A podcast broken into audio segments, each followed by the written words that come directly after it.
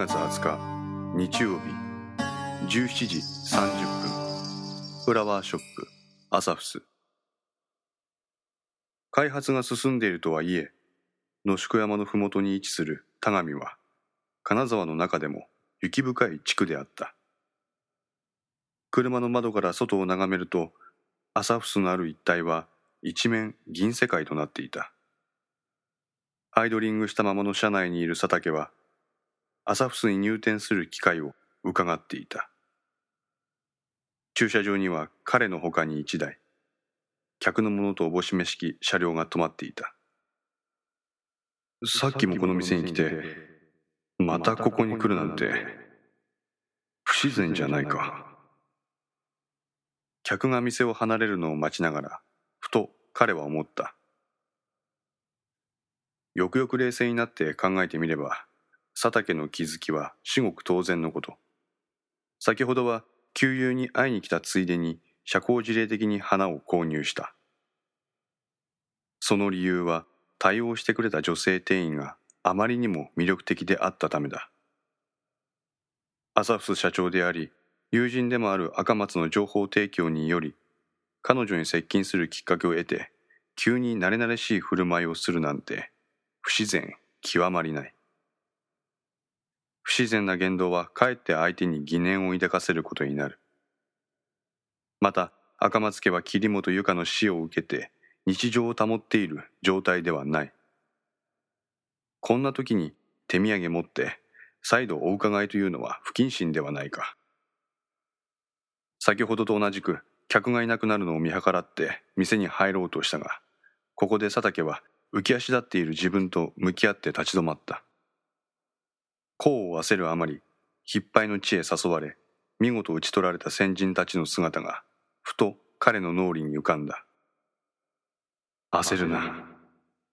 佐竹は自分に言い聞かせた。しかし一方で自分の行動を擁護する自分がいることにも気づく。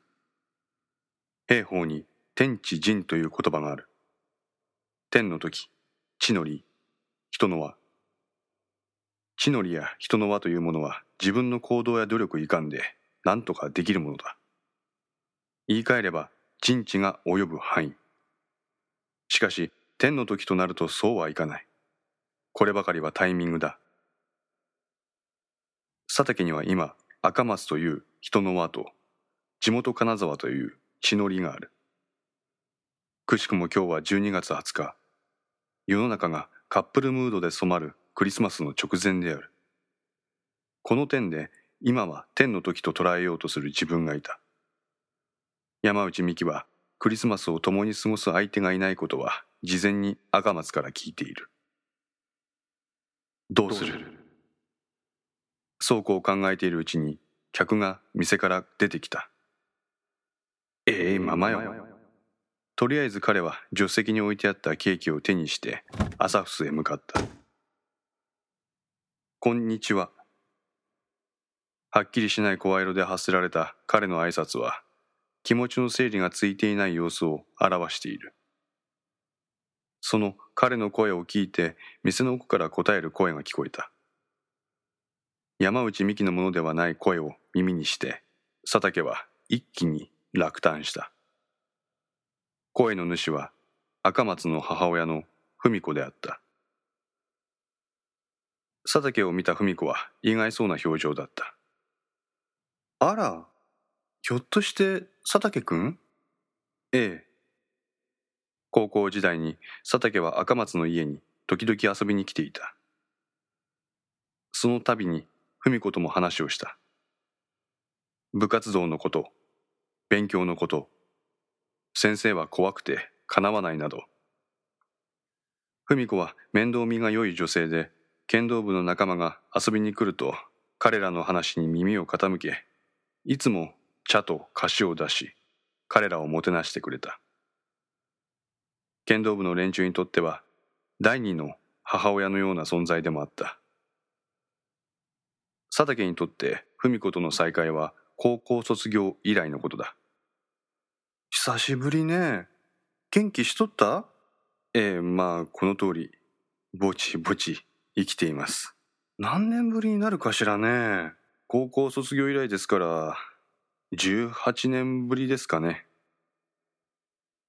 18年の歳月がシワを刻み込んだ文子の表情を作り出していた。でどうしたん？たけし家ええちょっと渡したいものがあって。文子はそういう佐竹の手元を見た。左手に洋菓子屋らしき印刷が施された紙袋を下げているのを確認した。あらどうしたん？佐竹君久しぶりに来たと思ったらお土産なんて。いえうん別に。このやりとりからわかるように文子は先ほど佐竹が朝フスに来店したことは知らないようだ。赤松はどこですか？ああたけしは今外に出とるんよそうやね。あと10分か15分ほどしたら戻ってくるんじゃないかしら。そうですか。佐竹は文子と話しながら店の様子を探った。店には文子以外の誰もいない。佐竹がお目当ての山内美希もいないように見受けられた。あここじゃなんだから家にでも入ってゆっくりしていって。って言いたいところやけど今ちょっと家の中バタバタしとってしまった。変に気を使わせると邪魔者になってしまう。ああいえいえ。僕は大丈夫です。赤松がいないんだったらこいつを皆さんで召し上がってください。そう言うと佐竹は手に持っていた袋を文子に差し出した。いやいや佐竹君困るわ。仕事大変でしょうちょっとした合間にこいつでも食べて元気を出してください文子は遠慮しながらも佐竹が差し出す袋を受け取ったありがとう佐竹の顔を見てにこりと笑みを浮かべ文子は言った文子の笑みを見て佐竹はどこかほっとした。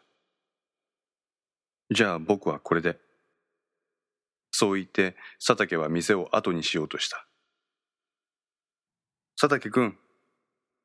背後から文子が呼んだ。佐竹君は石木君と連絡取ってるの？思いもかけない問いかけに佐竹の体は硬直した。え？今？なんて？佐竹君やったら石木君と連絡取り合ってるかもってちょっと聞いてみただけなんやわ。いや僕は高校卒業してからあいつとは連絡取ってないです。毅然とした態度で文子に言い放った佐竹は足早に朝フスを後にした。